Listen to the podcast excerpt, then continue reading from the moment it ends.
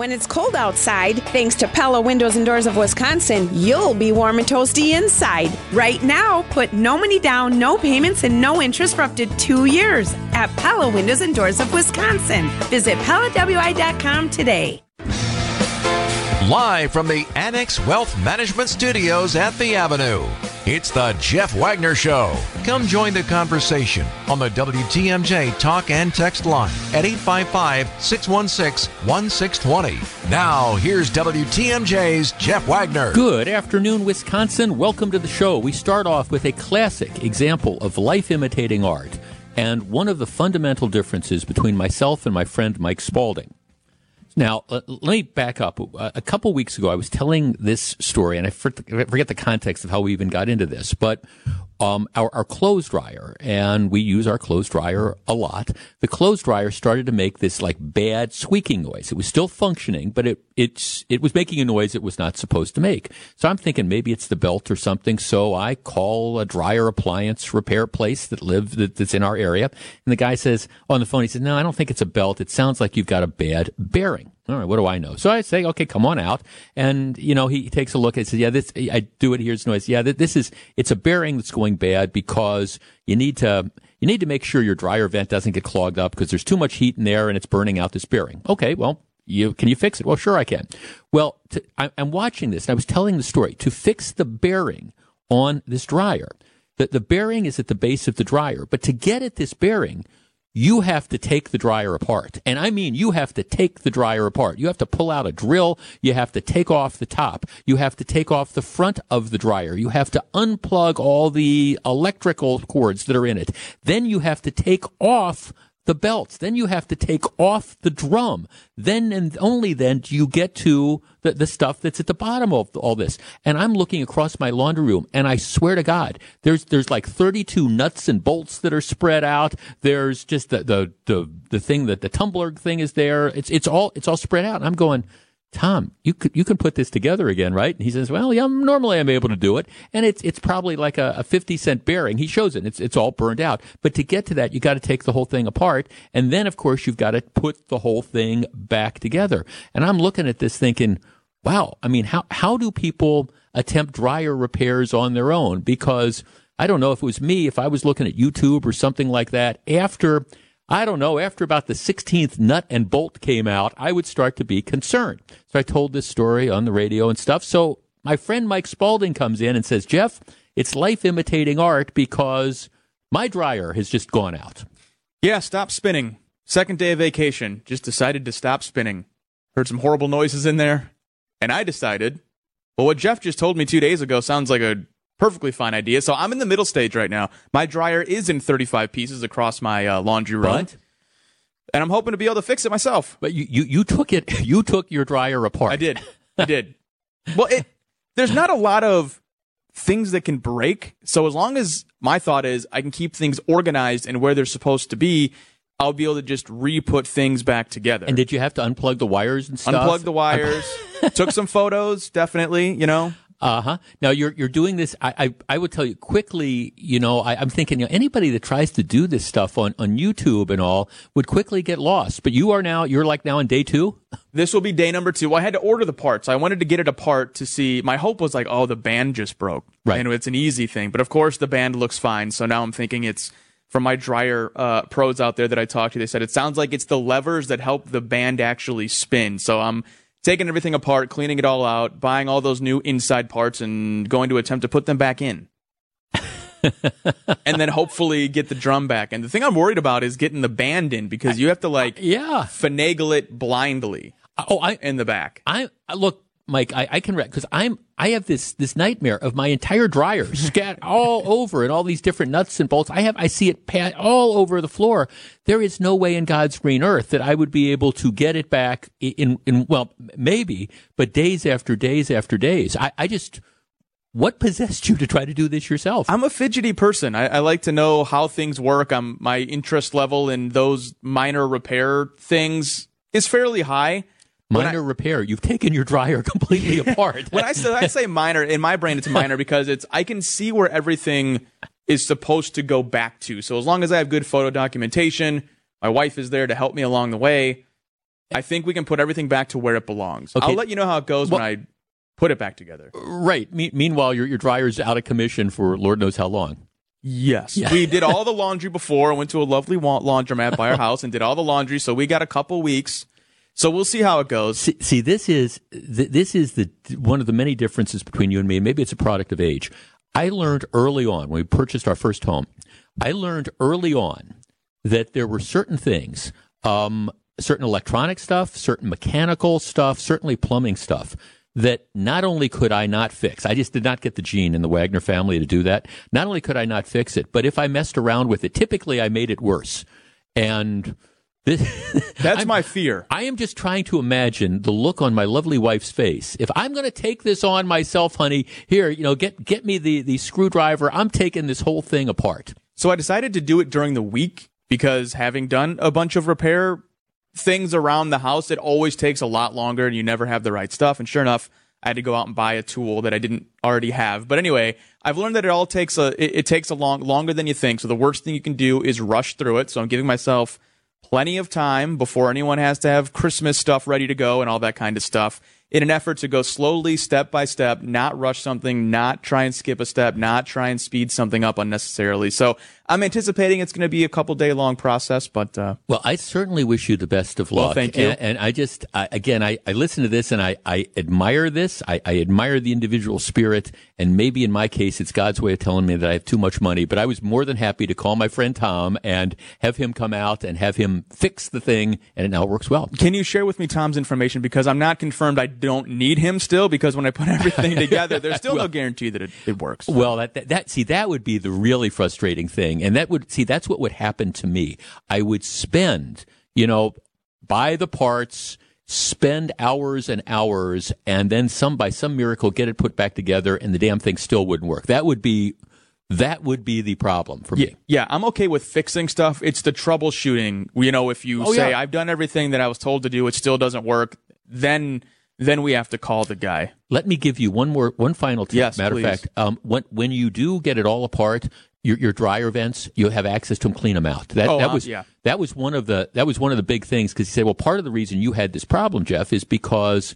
You know, when was the last time you cleaned the dryer place out? And I said, we've been in the house for five years. I've never, had, so, so I don't know. He said, well, what was happening is heat was building up in, in there. It was overheating and that's what caused that part to fail. And you got to get that fixed because first of all, other parts will fail if you don't. But secondly, it creates a potential fire hazard. So we immediately, you know, called the, the, the dryer vent people that came out and now it's working perfectly. Yeah, that was step one yesterday. Last night was like take apart, organize, and clean everything while you got it bare. Because yeah, they, that's the one thing I was told. Replace everything you can replace and see.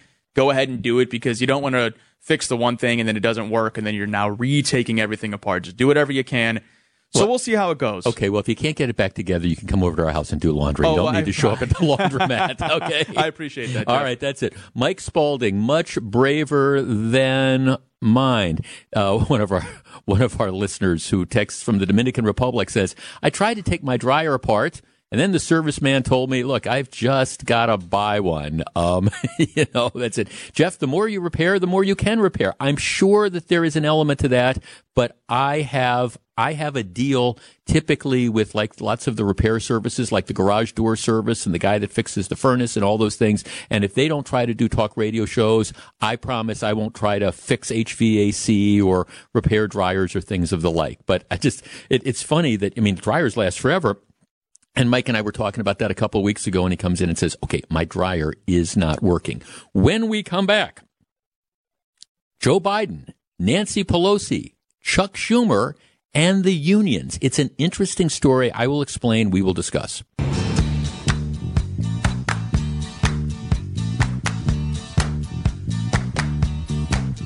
So very glad to have you with us. All right, I, I want to let me back into this topic. There, there are different ways that employers have of handling sick time. For example, my, my first job out of law school, I worked for the federal government in the U.S. Attorney's Office. In the federal government, you get, you accumulate vacation time and you accumulate sick time. I think it's every two weeks you get four hours of sick time. And you, you, you can, you know, uh, you end up, you end up accumulating it. Now, in the federal government, you're allowed to use the sick time, but you're supposed to be sick. You know, you're not that that's not a duplicate for vacation time. You're supposed to be sick. The and the way the way I handled it is I always viewed it as a like kind of a, a short term you know, short-term health policy. If I ever, I had my appendix, I had an emergency appendectomy a long time ago, and so I was out for two and a half weeks. Well, that, that's okay. I was able to use that that sick time to, to cover that. A lot of people, though, don't use the sick time as sick time. They use it as additional vacation. Now, under the federal government, the rule was if you're gone more than three days, you have, you're supposed to bring in a doctor's excuse, but almost nobody required people to do it. And I know there were a lot of people that I worked with, nice people, but they just, okay, I've got three days of sick time that's accumulated. I'm going to call in sick when they weren't sick. They were using it as vacation. So that's, that's always the issue. I've worked for other companies including, I, I think that it's the way it was at Journal Communications when we were owned by Journal, where to avoid that problem, they don't give you sick time. You get personal days. In other words, they roll it in to the vacation. So if normally you would get three weeks of paid time off, PTO, you get 15 days, they would give you 20 days understanding that that extra five days, if you follow me, is, is sick time that, that's that's kind of built in, and you can use it. You, you can use it for vacation. You can use it if you're sick. It, it doesn't matter. And then the employers don't get into the hassle of trying to say, okay, you know, uh, the Friday before a three day weekend, you know, Jeff has called in sick, you know, for the last four or five times that that's happened. And maybe he's really not sick. He's just using it to extend it. So that's the way some employers do it. They give you added paid time off, but they don't call it sick leave. They just, it is sick leave, but that's how they end up handling it. Which brings me, with that background, to what is going on with this railroad workers strike. Now, the railroad workers, then there's 12 different unions that represent different parts of the railway industry. They have been without a contract for a long period of time. They cut a deal. Biden intervened a while back because the, the railway workers are covered by this Commerce Act. So the, the government uh, obviously has an interest in keeping rail work going. And so Biden intervened and there was a deal that was struck between the unions and between management. Eight of the 12 unions signed off on this. They, they agreed to this. Four of the unions Four of the unions said, no, we're, we're, we don't want this. We're going to fight this. Now, the deal that's out there, what it does is it provides, gosh, a 24% raise between now and 2024. It provides annual bonuses of $1,000. It provides caps on health care premiums, all these different types of things. But what it doesn't do is it doesn't provide sick leave per se. Most rail workers get three weeks of paid vacation and then they get an extra five days of paid leave. But again, it, it's not it's not sick time; it's paid leave. And so, these unions are saying, no, no, no, we want paid sick leave. No, we we want to be able to be guaranteed that we're going to be able to schedule doctor's appointments and we're going to be able to, to go to them. We want it to be paid sick leave. And that's, that's really what the, the hang up on this is. It's not necessarily more vacation time or more time off. It's what you call it. And the railroad industry, the bosses, they're saying, well, the, the problem is we, you know, we can't, we can't guarantee that because, you know, we, we need to have people that are running the railroads. And if you want a doctor's appointment, you know, we're going to try to accommodate you, just like we're going to try to accommodate you on vacation. But it, we, we can't necessarily guarantee if you want to schedule your annual, annual physical for three weeks from now and, you know, everybody else is taking off and they have more seniority, we, you might have to schedule it some other day. So that's, that's what the hassle is. It's not really about money, and I'm not sure it's really about time off. It's how you classify the time off. Okay. But anyhow, these four unions haven't wanted to buy into this. So they're threatening to strike. And of course, you've got the holidays that are coming up. Joe Biden has now gone to Congress and said, I want us, I want Congress to intervene. And the way the law works is Congress can force a settlement. And so that's what's about to happen. The House of Representatives is getting ready to vote, and this vote will impose this settlement that essentially was agreed to by the other eight unions, but hasn't been agreed to by the remaining four. So the settlement would be, okay, boom, this is what's going to happen. You have to take it. And it's sort of interesting because, like, for example, I'm looking at, you know, one of the statements by, you know, Nancy Pelosi. You know, Pelosi is out there saying, well, you know, here's the deal. I, I stand, you know, with, I stand with unions. I, I do. But the problem is, in this particular case, you know, we can't allow this we can't allow a strike because it's going to, you know, shut down the country. I don't like going against the ability of unions to strike, but weighing the equities, we must avoid a strike. Then she goes on to say jobs will be lost if the rail workers go on strike. Even union jobs will be lost. And so we, we have to intervene. Bernie Sanders, on the other hand, Bernie Sanders is saying, I will never vote for anything which requires unions to agree to something that the unions don't want to agree to. Our number is 855 616 1620. That is the WTMJ talk and text line. Is Congress doing the right thing by forcing a settlement? What do you think? I'll tell you where I come down and we will discuss in just a moment. 855 616 1620.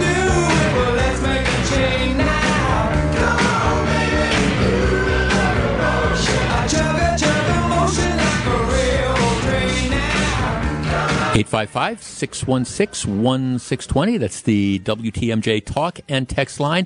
I have, I, this is one where I, I, and you can mark the tape on this. I, I, actually agree with, with Joe Biden. I mean, here here is the deal. There there are certain industries that are in fact, you know, regulated because it is in the national interest, and Congress has the ability to do this. Do I think that as a general rule, Congress should be interfering in labor management relations and imposing settlements? No, no, I don't. But there are certain industries where the national interest is primary and it's premium. And to me, this is it's one of those situations. Um, let's see, number of texts here. Jeff, this could be the start of teachers union mentality. If I don't like my contract, which I agreed to a month ago, I'll threaten to strike, knowing sooner or later I get my way because the job needs to be done. Jeff, rail workers move 2 billion tons of freight 24 7, 365. They deserve their sick days. Okay, but that misses the point. And that's one of the problems with the way this story is being covered. It's not that they don't have time off in case they're sick. It's just they're not designated as sick days. They get paid time off. They get on average five days a week, which they on top of their vacation, which they're supposed to use for sick days. Now, the, the problem again is that they, they want to have things that are specifically called sick days, and so that that and so they say, okay, I've, I've got a sick day. I want to schedule a doctor's appointment four weeks from now, and, and so you can't say no to me. I want to be able to force that, and and that's where I think the issue lies. Now, look, I think any good boss is going to try to accommodate people. For example, I mean, here at Good Karma Brands, we have sick days. We that's I'm back under that old system, but you're supposed to be sick. You're supposed to use them for again health purposes. So I have a I, I have some just routine medical stuff that, are scheduled for the end of the month. So I'm taking, I, I'm putting all these different medical appointments on one day, and I'm scheduling that as, a sick day, and that that's so I can do that. And my employers are accommodating me, which is the the way to do it. But th- this idea that well, we, we have to call them sick days. No, they, they get the time off regardless. But the bottom line here, and again, I don't say this very often, but Chuck Schumer is right, Nancy Pelosi is right, Biden is right, and the Republicans should be on board with this because you cannot allow the rail workers to strike. And in this particular case, it's not like they are imposing this particularly unfair agreement. Eight of the 12 unions signed on to this. 24% increases, not bad at all. I'm Mike Spalding, citing Unlimited WTMJ News Time, 1233. You know why the Dow is coming back? You know, the Dow was down this morning. It's making a comeback because uh, Jerome Powell, the Federal Reserve, the, the last several months, the Federal Reserve has had three quarters of in an effort to tame inflation. They've they've increased the the prime lending rate by like three quarters of a point. Apparently, he was speaking this morning and he suggested that uh, in December they're going to raise the rates, but only a half a point, smaller percentage than they've done in the past. And stock market is responding well to that. All right, Jeff. So does that mean good news for us or bad news for us? That's all I care about at this point. Oh, I it- think. Well, I, I first of all, anytime the stock market goes up, I Well, think yeah, that's good news for everybody. Number no, no, I, I think we, we, we want it to create. No, no, no. Well, I, I think that the, the Federal Reserve has decided that the way they're going to tame inflation is for the, these interest rate increases. I personally believe that they've overdone it. This is me personally, and so if they were considering a three quarters percent uh, increase and they've cut it down to half a percent, I, I'm I'm think that's good news. okay. All right. Good. I'm excited then. All right, good enough. A- absolutely, and and you'll go home, and you know maybe you'll have enough money in your four hundred one k to go hire that washer repairman. you No, know, I might the need dryer it. repairman.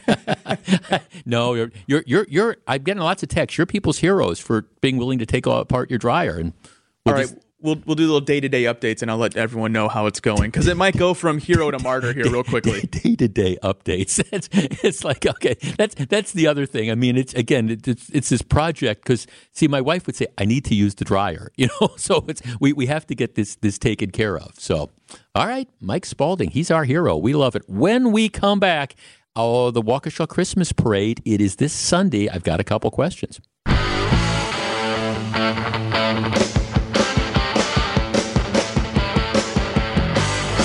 As rates and inflation still rise, how will markets react? How much will a recession impact employment and earnings? Join WTMJ Steve Scafidi and Annex Wealth Management's president and CEO Dave Spano as they walk through expectations for the new year in a virtual webinar on Thursday, December 8th. That's one week from tomorrow from 1 to 2 p.m. Inflation, bull markets, bear markets have all your 2023 financial questions answered on our virtual webinar presented by Annex Wealth Management. All right, Sunday afternoon. Four o'clock, downtown Waukesha. There will be the Waukesha Christmas Parade. Now, why why are we talking about the Waukesha Christmas Parade instead of like all the other Christmas parades that are out there?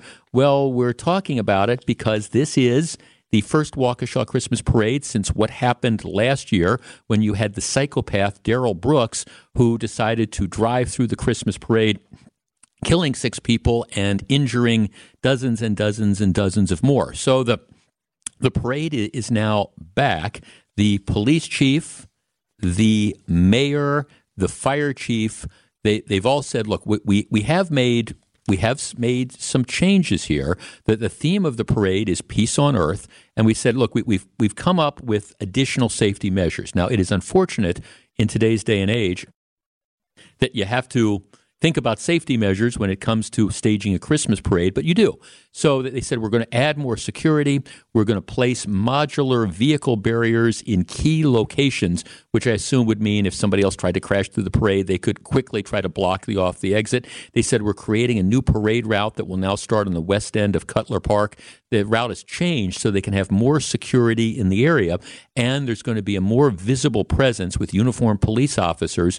And you know, they think also, by the way, we're, we're going to have a uniform presence, but we're also going to have what they call covert stuff. So I, I think they're recognizing, you know, what, what ended up happening last year. They're very, very mindful that they do not want a, a repeat. But nevertheless, you, you know what happened last year has to be in the back of people's minds, right? That, that's just kind of the, the nature of it. Our number is 855 616 1620. That is the WTMJ talk and text line. Here is my question for you. Because of what happened last year with Darrell Brooks and the Waukesha Christmas Parade, are you do you find yourself less likely to want to attend public events like this, whether it's the Waukesha Christmas Parade or the Milwaukee Christmas Parade or the Labor Day Parade or, or whatever. Do you find, because of this incident and because of the, the world we live in, no question about it, are, are you hesitant to do this? Or when you hear Waukesha officials say, look, we're, we're taking, it, it was a freak act. Let, let's understand, this was a freak thing that happened last year because, again, of the behavior of a psychopath. But nevertheless, we live in this world where, you know, there's crazies that are out there. You, you hear these stories all the time. The police, the mayor, the fire department, they say we're, we're on top of this and we're, we're doing everything we can to assure that everybody has a wonderful time.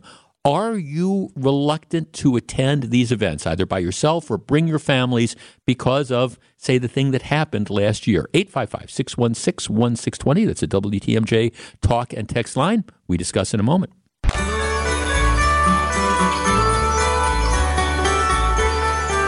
It's another classic clash of the green and gold and those Bears from Chicago this weekend. And the best place to be is live in person with our very own Greg Matzek and Gary Ellerson as they host Green Bay Game Day pregame presented by Bud Light. Get ready for the game with the boys at Players in Madison, leading all the way up to kickoff. The show starts at 9 a.m. Head to Players and get great drink specials, including $3 pints of Bud Light. It's Green Bay Game Day pregame live from Players in Madison, presented by Bud Light. 8 855 616 1620. That's the WTMJ talk and text line. All right, one year after the use whatever you want to word, the, the, the tragedy, the crime uh, that occurred at the Waukesha Christmas Parade. The Christmas Parade is back. Uh, the it starts at four o'clock on Sunday.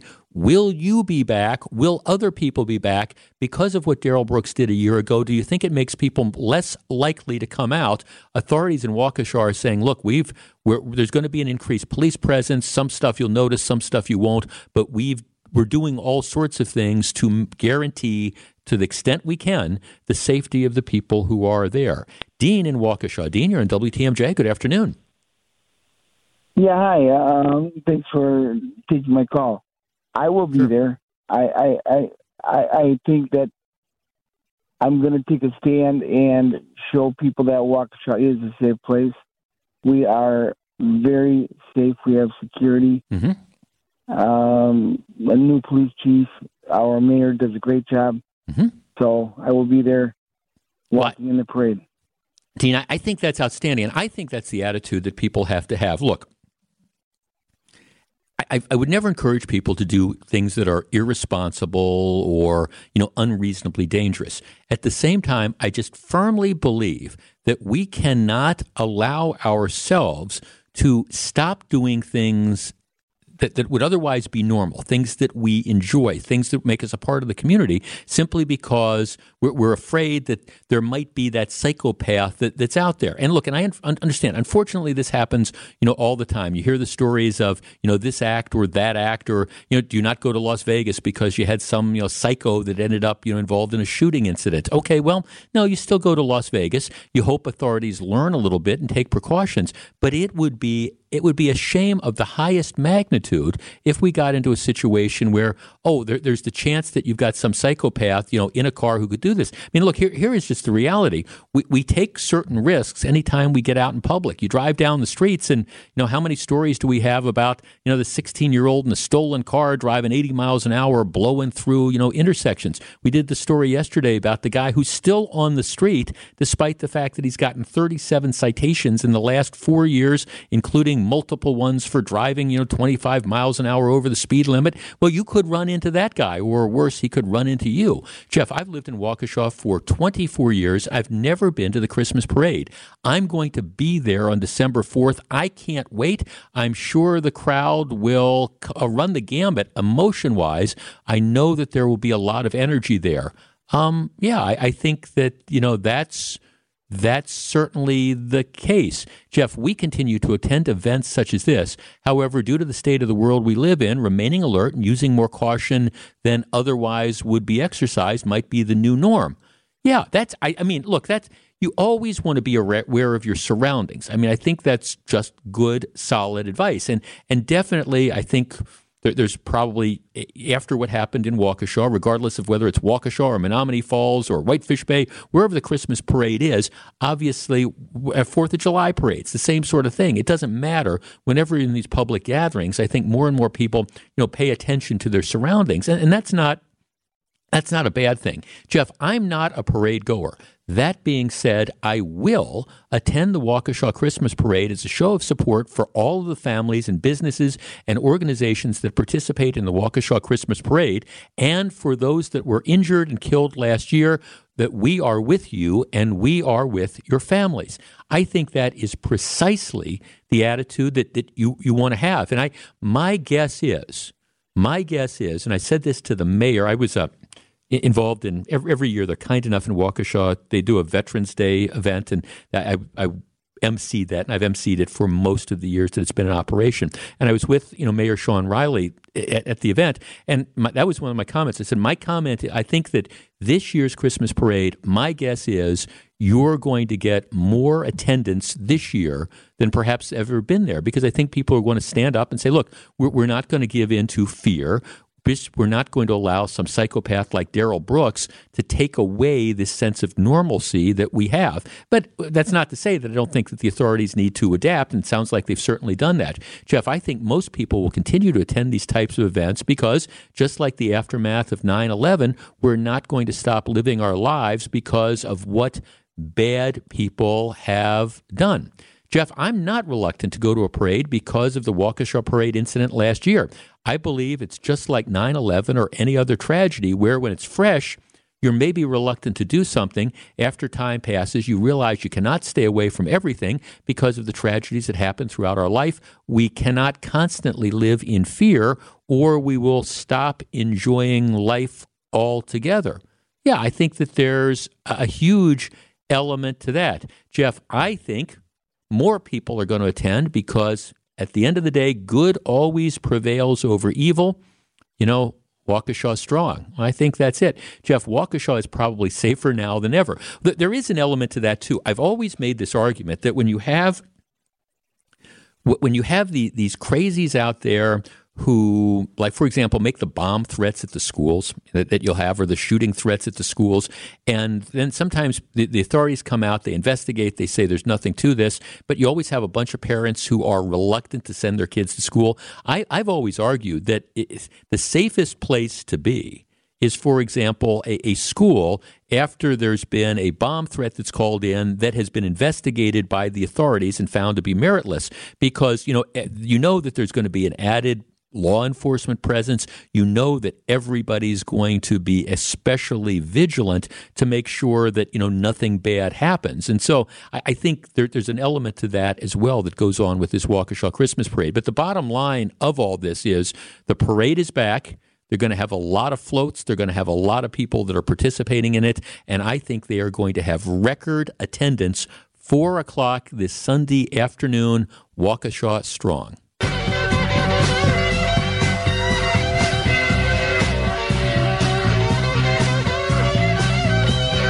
Now, as long as we're talking about ever present crime issues, uh, another day, more significant criminal charges. And we are, unfortunately, my guess is probably by the time we speak on Monday or Tuesday, we will have hit 200 homicides in the city of Milwaukee, which is just an absolutely unthinkable number. I mean, there there was a point in time um, where where 100 homicides were unthinkable, and now you know we're we're already Last year, we had 193 homicides in the city of Milwaukee alone, and, and we're not even to December yet, and we've already topped that. And I mean, I, I don't know how high it's going to end. Uh, some people haven't gotten the message about you know peace on earth and goodwill towards men. Here, here's the the latest story. This is from Fox Six. Two men are now charged after a kidnapping and shooting in Milwaukee.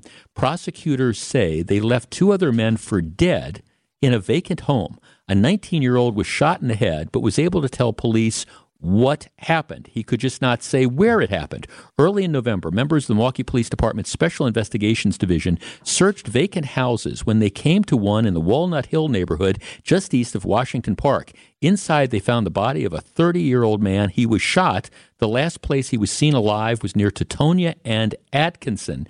And now they've, they've charged the guy. Apparently, what, what happened is you have the two bad guys who kidnapped this man and somebody else he was with took them to this boarded up home on North 37th in Milwaukee, walked them into the house, walked them into a back stairwell leading to the basement. One of the defendants asked the two men if they had any final words and then shot them both in the head, leaving them for dead. One man was killed, and the, the other one who was shot has miraculously survived. Um, they've now you know, caught the people that did it, and they're one's on a half a million dollars bail, the other's on a three hundred and fifty thousand dollars bail. But it's this type of stuff that, that's happening. I think is really getting people's attention because it, it's not just the nature, it's not just the crimes, but it's it's it's the nature of these crimes. It's okay. We're going to abduct people, and then we're going to you know do something kind of like you envision what happened to Jimmy Hoffa. You know, we're going to take him into you know an abandoned place, and we're going to shoot people in the head, and we're going to leave them for dead. And unfortunately, this is type, the type of stuff which is going on on a regular basis around here. Whether it's oh, there's a shooting on 88th and Hampton, and there's 137 bullets that are fired at a house, or you've got people that are abducted and effectively executed. You know, it's one thing after another, and it is the challenge. And unfortunately, it is not getting better. And that's why, you know, moving forward, we, I think collectively this community needs to come together and say, look, we, we've got to do better. Now, I've offered my solutions. I said, you know, we need more police. I know our reports are today that they're going to use federal money to put more police on the street. That's great. We need to flood high crime neighborhoods with those police. And if that means that some people in the community get upset because too many of this type of person or that type of person is getting arrested, who cares? I mean, you need to get the bad guys off the streets. You need to go back to the broken windows idea of enforcement, which is that the little stuff matters, and we're going to enforce the little stuff because if we don't, it's going to become big stuff.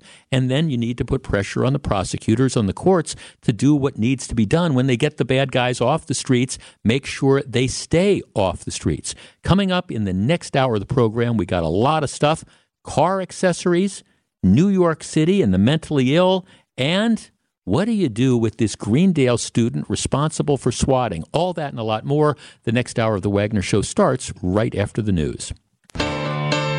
Live from the Annex Wealth Management Studios at the Avenue, it's the Jeff Wagner Show. Now, here's WTMJ's Jeff Wagner. Good afternoon, Wisconsin. Welcome back to the program. You know, eh, having done this for as, as long as I've done it, there are not many stories that render me speechless. That, eh, but every once in a while, you have one, and, and this is this is one. Let me just share this with you. This is the way TMJ4 is reporting it.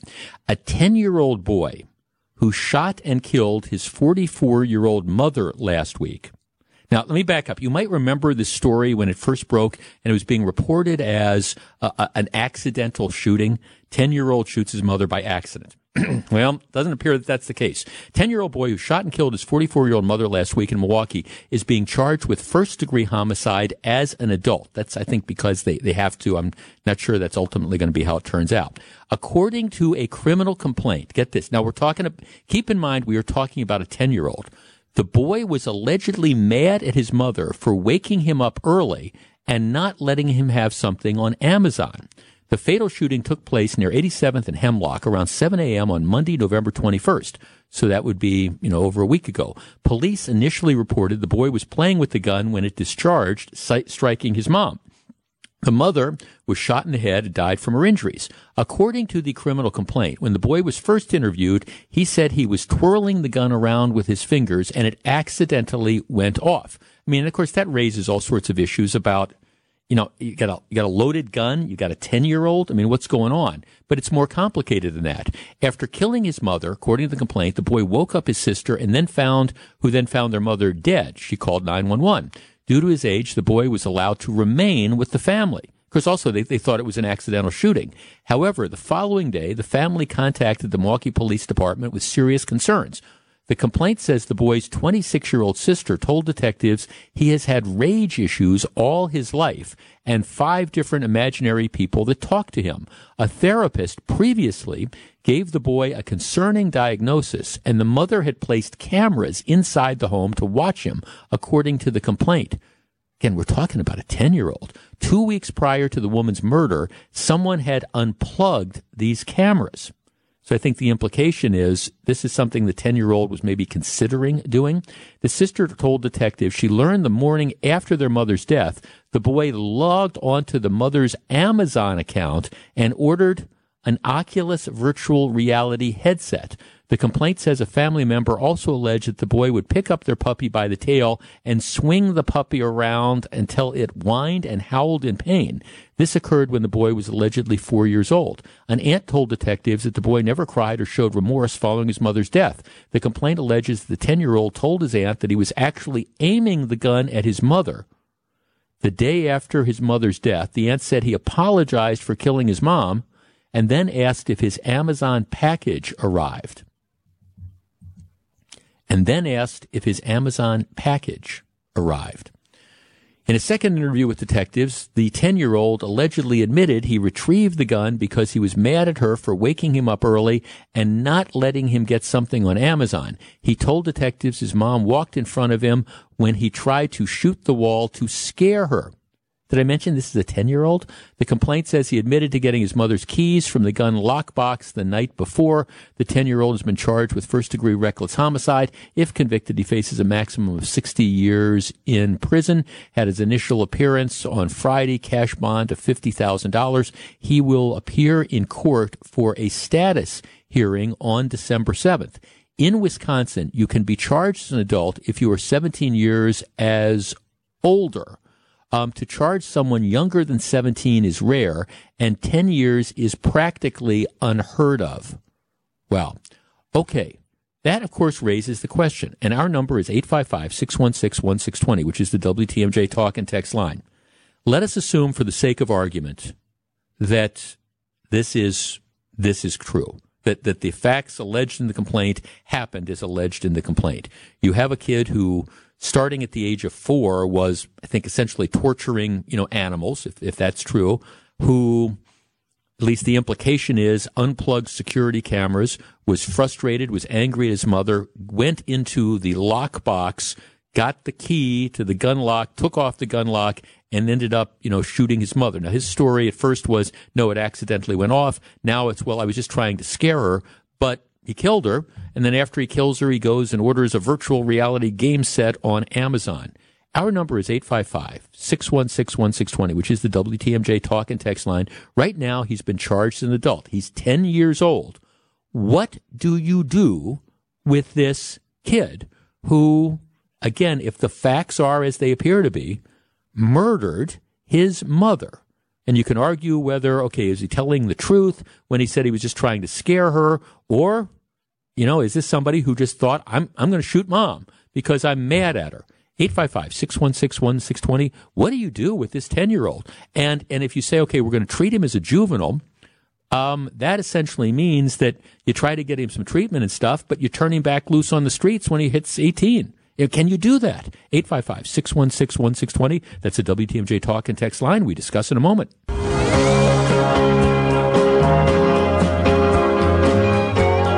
855 616 1620, which is the WTMJ talk and text line. This is, and I, matter of fact, I just sent out a tweet on this. If you follow me, it's at Jeff Wagner 620 with, with the details of the story, but I just kind of shared the operative things to you.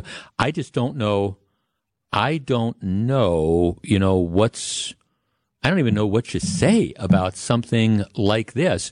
But now, at the age of 10, the kid has been charged as an adult. Now, there's going to clearly be an effort to try to, you know, um, send him back to juvenile court. You send him back to juvenile court, though, and, and pretty much your, your ability to deal with him ends when he's 18 years old. Jeff, my guess is the boy would be schizophrenic. The mother, my my sister used to work specifically with schizophrenics, um, who would torture, torturing animals was always the first sign of the disease. Maybe a mental facility would be the appropriate place for him. Um, yeah, well, there there's an element. Jeff, take a page. From, Jeff, um, I think reality. We need to throw the book at him.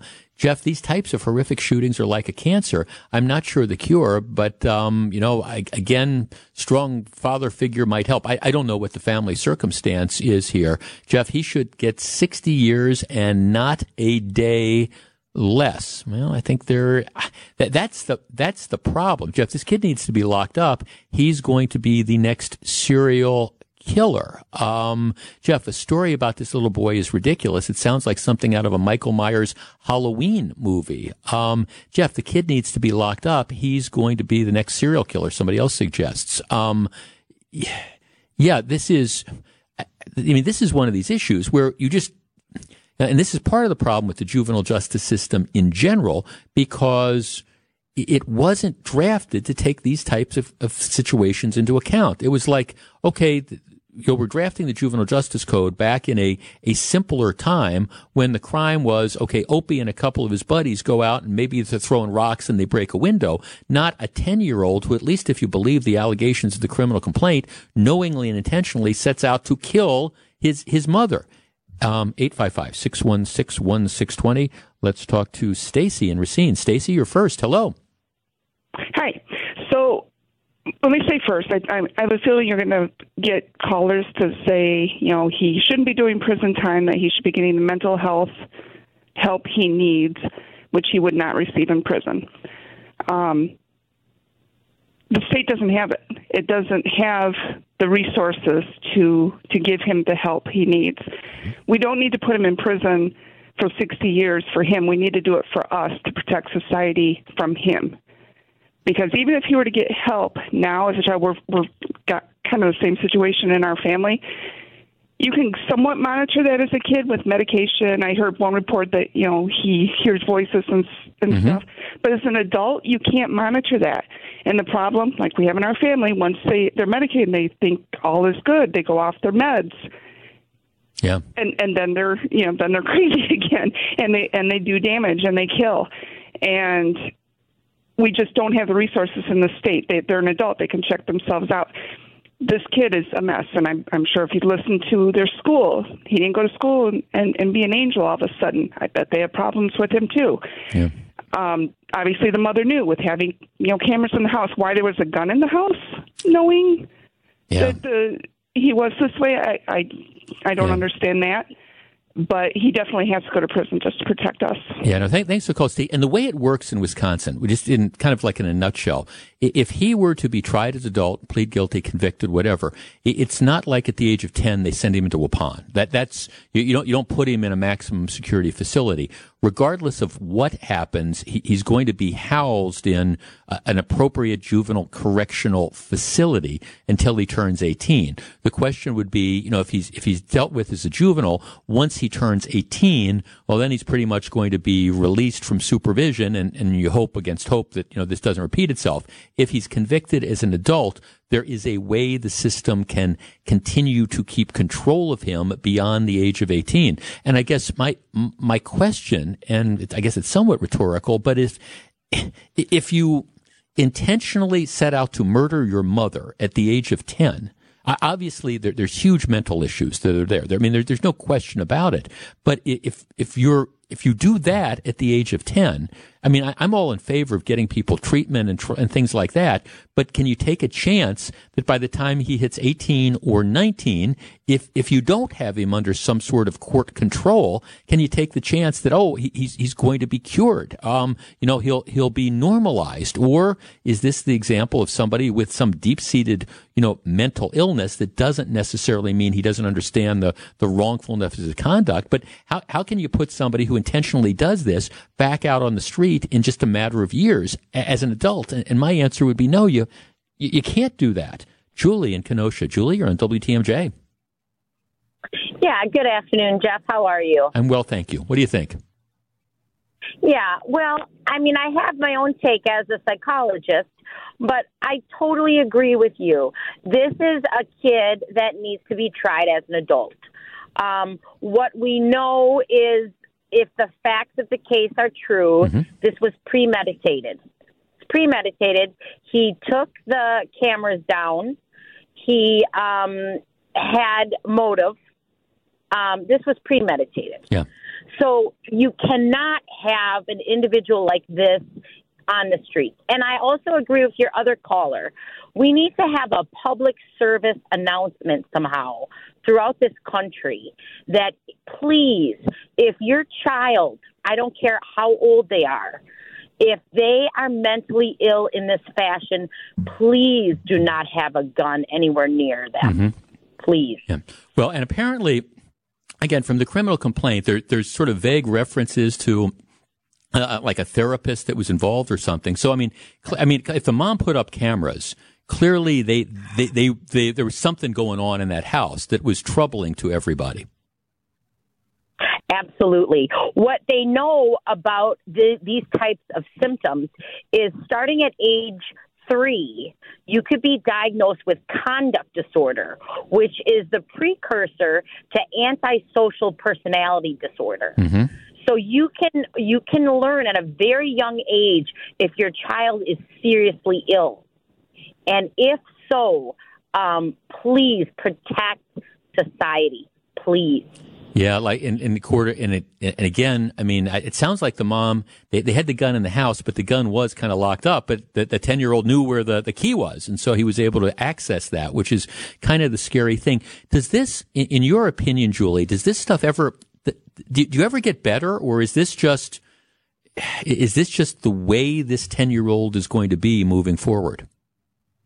Well, it's interesting. A previous caller had mentioned schizophrenia. Schizophrenia is very different than conduct disorder or antisocial personality disorder.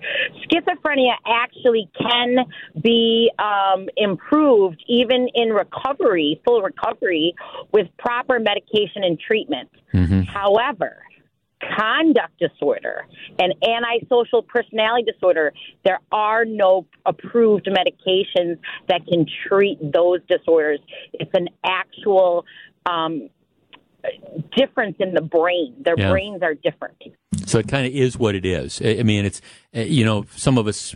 I, have been using the term sociopath to describe like Darrell Brooks, for example, and, and, and whether that's clinically right. the correct term, that's what people understand it to be. And if, if you're a sociopath, you're a sociopath. Exactly. Sociopath is just another name for antisocial personality disorder. Okay. It's just another term. Got yeah. it. Now, th- Julie, thanks for the perspective. I, I appreciate it. I just, you know, I, and what, what's so mind boggling about this story is you say, okay, he's 10 years old and you're talking about treating him as an adult. But this, if this was a case where you had a kid that was playing with a firearm, and see, and that's what authorities thought they had at first. That's why they didn't take him out of the house right away. If this was a situation where you had a kid that, that shouldn't have access to the gun, but has gotten the gun and he's playing around with it. And we have these stories. We probably have a half a dozen of those stories from around here every year. And the gun accidentally goes off or, or whatever. That, that's, okay, that's, that's an accident. Then you look and you say, okay, why did the kid get access to the gun and those type of things? But it doesn't appear that that's this story. It appears that this story is, is the kid who was angry at his mother because she woke him up and wouldn't buy him a video game or whatever, set out to, to kill her. And again, the implication of the complaint is that somebody unplugged all these cameras that were in the house and they did it a day or two beforehand. The implication of that is that, okay, maybe this was something that wasn't spontaneous. This is something that this 10 year old had been contemplating for a while. Dave in Oak Creek. Dave, you're on WTMJ. Good afternoon. Dave. Good afternoon, Jeff. Hi, Dave. What a terrible, terrible yeah. Uh, topic. Yeah. But uh, what this kid immediately screams to me, this is a future Darrell Brooks. Yeah. And society needs to be protected from yeah. uh, evil yeah. like this. Yeah. I don't care what they do with him, as long as he never gets to harm people yeah. You know. Yeah, and, and me or anybody else. Yeah, and, and I don't know. I mean, I'm not smart enough to know if there's stuff you can ultimately do 20 or 30 years down the road. But the idea, the idea of this, this 10 year old turning care. 18, yeah, and getting out on the street. No, thank you. I, I, I, we don't want to take that chance. No, no. This person has done something that is irretrievable and they should pay the way the person paid, they yeah. died. They no longer have any options. This person should have no longer have any options, and that's it. Yeah. Thanks for the call. You know, Dave, I, I mean, some people might say, well, okay, it's, it's, 10 years old, and at the age of 10, your, your brain doesn't work the same way it works as if you're 20 or 30, and, and because it's still developing. And, and that's, that is true to an extent. But I would, I would make a strong argument that even at the age of 10, even at the age of 10, you, you know right from wrong to the extent that you know it is wrong to kill your mother and and the fact that he unplugged if that's what happened unplugged the cameras you know went to the extent of you know taking the gun unlocking the gun from the gun case, doing all that stuff, he, he clearly understood that what he was doing was wrong. I, I just, again, it, it's tough to describe a case like this, but for people who say, oh my God, they've charged this 10 year old with as an adult, well, it, it, appears that he engaged in, I think you could make an argument, the pre- premeditated murder of his mother. Now, whether they can ultimately prove premeditation or not, I don't know, but he clearly shot his mother. And if the defense is going to be, well, he didn't intend to shoot her, he was really just intending to scare her. Uh, I, doesn't doesn't matter one way or the other. He doesn't belong on the street for a long, long period of time.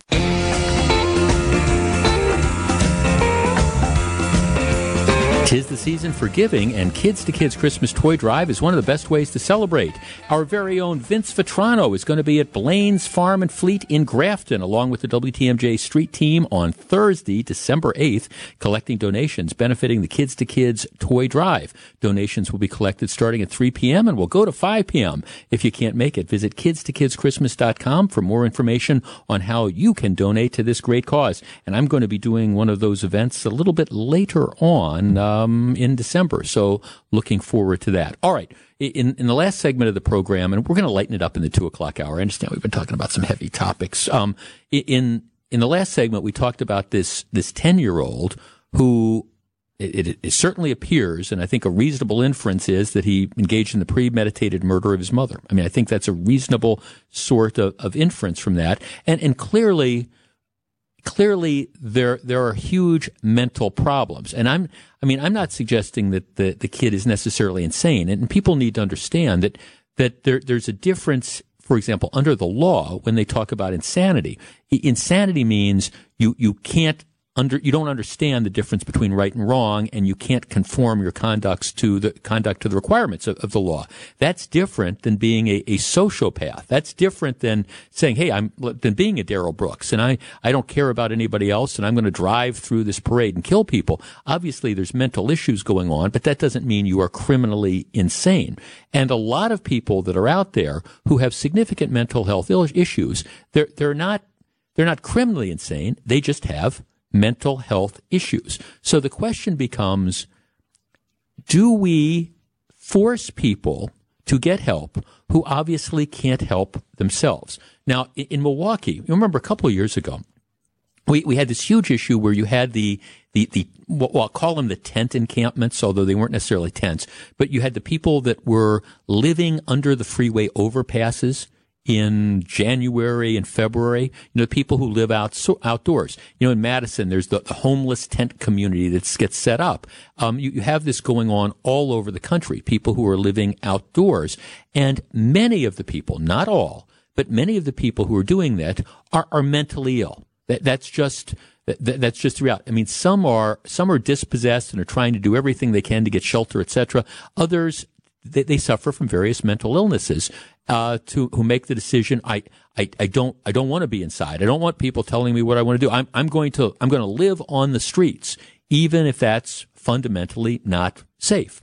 New York City has, and this should surprise nobody, they have a huge problem with homeless encampments. You know, people just squatting and taking up place in spots in, in public areas. Madison has had that problem as well the new mayor of New York, Eric Adams, who of course has a background with their police department, he he recognizes that this is a huge problem on a lot of different levels. First of all, from the perspective of, of people who are coming to the city and doing business, it's a huge problem if you have like large homeless encampments that, that are there and people blocking. You go to San Francisco. San Francisco is one of the greatest cities. It used to be one of the greatest cities in North America. You know, now you try to walk through San Francisco and you cannot walk a block in San Francisco without having one, two, three, four people, many of whom are suffering from mental illness, come up and aggressively panhandle you and things like that. It, it's very difficult to patronize the businesses. You know, people are reluctant to go into these areas. So, so the mayor of New York appreciates this. On the flip side of this, the, the other answer is, and I've, I've always made this, this argument. If you've got somebody who is suffering from various types of mental illness, and they're making the decision that, hey, it's a February night in, in Milwaukee, Wisconsin, and I, I wanna, I want to be under this freeway overpass because I, I don't like being told I have to go to the rescue mission or whatever because they've got rules or whatever. We are not doing those people a favor by allowing them to, to stay out. We're, we're not doing them a favor by saying, okay, well, here's a sleeping bag. No, what you have to do is you have to get them off the street. And I would argue you have to get them the help that they end up needing, which brings me to the story. Now, this is a Democrat mayor of New York City. He says, acting to address a crisis we see around us. and acting to address a problem that they've had where they've had a number of high profile crimes involving homeless people. Yesterday, the mayor of New York said, here's what we're going to do. We are going to aggressively start removing people with severe untreated mental illness from the city streets and subways. We're going to make a priority of clearing homeless encampments and, and involuntarily hospitalizing people who we believe are a danger to themselves, even if they pose no risk of harm to others. And he's arguing the city has a moral obligation to help. So if you have somebody who, even if they're not threatening other people, but they're still making the decision that, gee, it, it's five degrees below zero. I want to be in this homeless encampment, or I want to be under this freeway overpass instead of, you know, going into the rescue mission or whatever. What Adams is saying is we're going to get these people off the street and we are going to begin aggressively getting court orders, um, to provide that, that they have to be involuntarily hospitalized where we're going to do everything we can to get them the treatment that they need. Our number is 855-616-1620, which is the WTMJ talk and text line. So here, here's my question.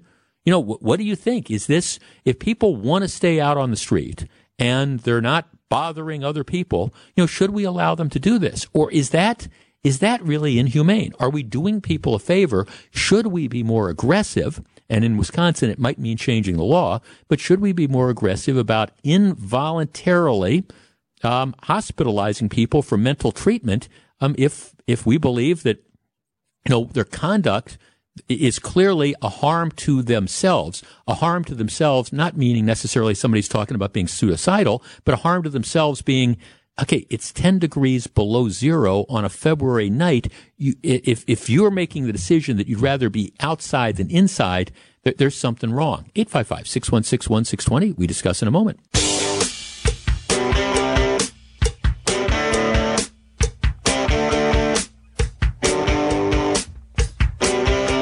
855-616-1620, which is the WTMJ talk and text line. Okay, so the, the mayor of New York, who is clearly frustrated with the ongoing problem of homelessness in New York City, he said this, we, we've had enough is enough. And so what we're going to do is we are going to start taking people who are mentally ill who are choosing to live in homeless encampments or live on the street, we don't think we're doing them any favors by allowing this to continue. So what we're going to do is we're going to start scooping them up and we're going to take them to court and we're going to try to get them involuntarily committed, that is hospitalized, even if it's against their will, to try to get them the treatment they need. Now, in Wisconsin, you might need to change the laws to do that, but I, I, just, I don't think it is humane to simply say, well, okay, we, we don't have the evidence to prove that somebody is a danger to anyone else, so we're just going to allow them to make the decision to live under a freeway overpass. I don't think that's a freeway underpass. I, I don't think that that's, I don't think that that's a humane response. Chris in Cedarburg. Chris, you're on WTMJ. Hi, how are you? I'm well, thank um, you. I'm in the healthcare industry, and um, you know, it, it's it's so disturbing to hear this because here's the deal: they they need a place to go, and so if they're not capable of making sometimes the best decision. So, even though the facilities may not be the best, the top best, when you look back in history, and there are a lot of bad ones, but you had to put people somewhere because there are rapists, murderers, thieves, uh, wackos. You know, there's a whole lot of things, and we do not have the resources because we're giving our resources to everybody else um, to deal with our own people. And first of all, that that's disturbing that we can't take care of our own people. And then, you know, it just they're going to have to go somewhere, and it may not be the best, but it's better than under an overpass where, where you know where they're getting uh, their items stolen yep. or abused or you know they have to go to a facility and that's just the way it is. It may not be great. Maybe we have to take the prisoners and rehab an old um uh institution where they can go and possibly get rehabbed or whatever yeah. and, and, it's it's look it, under, it, and it's not going to necessarily work. I mean, I, I, I understand you can you can put people in treatment, and if if they're not if they don't want treatment, if they're going to refuse There are it, if some they're people that are just not going to Yeah. be okay. yeah, They're not going to be okay. yeah, and I guess that's what bothers me the most. It's it's they, it, there are some people that are just no matter how much medication or therapy, there there's a cog off, yes, and we need to put them somewhere so they don't harm themselves or others. yes, and and, and by harm themselves, it's not just. I, I think sometimes we have too narrow a definition of that. It, it's not like okay, the person's going to slit their wrist. It's going to be they're, they're, they're, going to be they're going to be outside in the elements, refusing efforts to try to go to the to, They're going to freeze to death. Yeah. Not going to eat. Right. They're, you know, they're. I've seen some with their feet.